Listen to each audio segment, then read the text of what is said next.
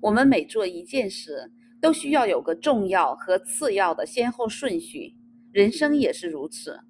如果只是把时间和精力都耗在小事上，那么你就不会有时间去在意真正重要的事情。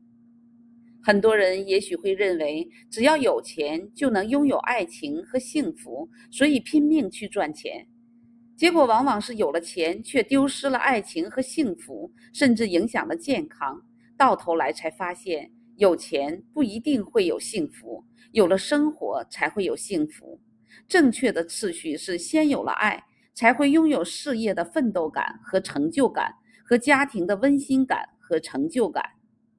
每个人的出生都无法选择，每个人的价值观都不尽相同，无需山寨，无需模仿，找出自己人生的使命。专注那些让你真正有价值、重要并且值得高兴的事，设定好自己人生的优先次序，先照顾好最重要的事，其他一切小事便能轻松自如应对。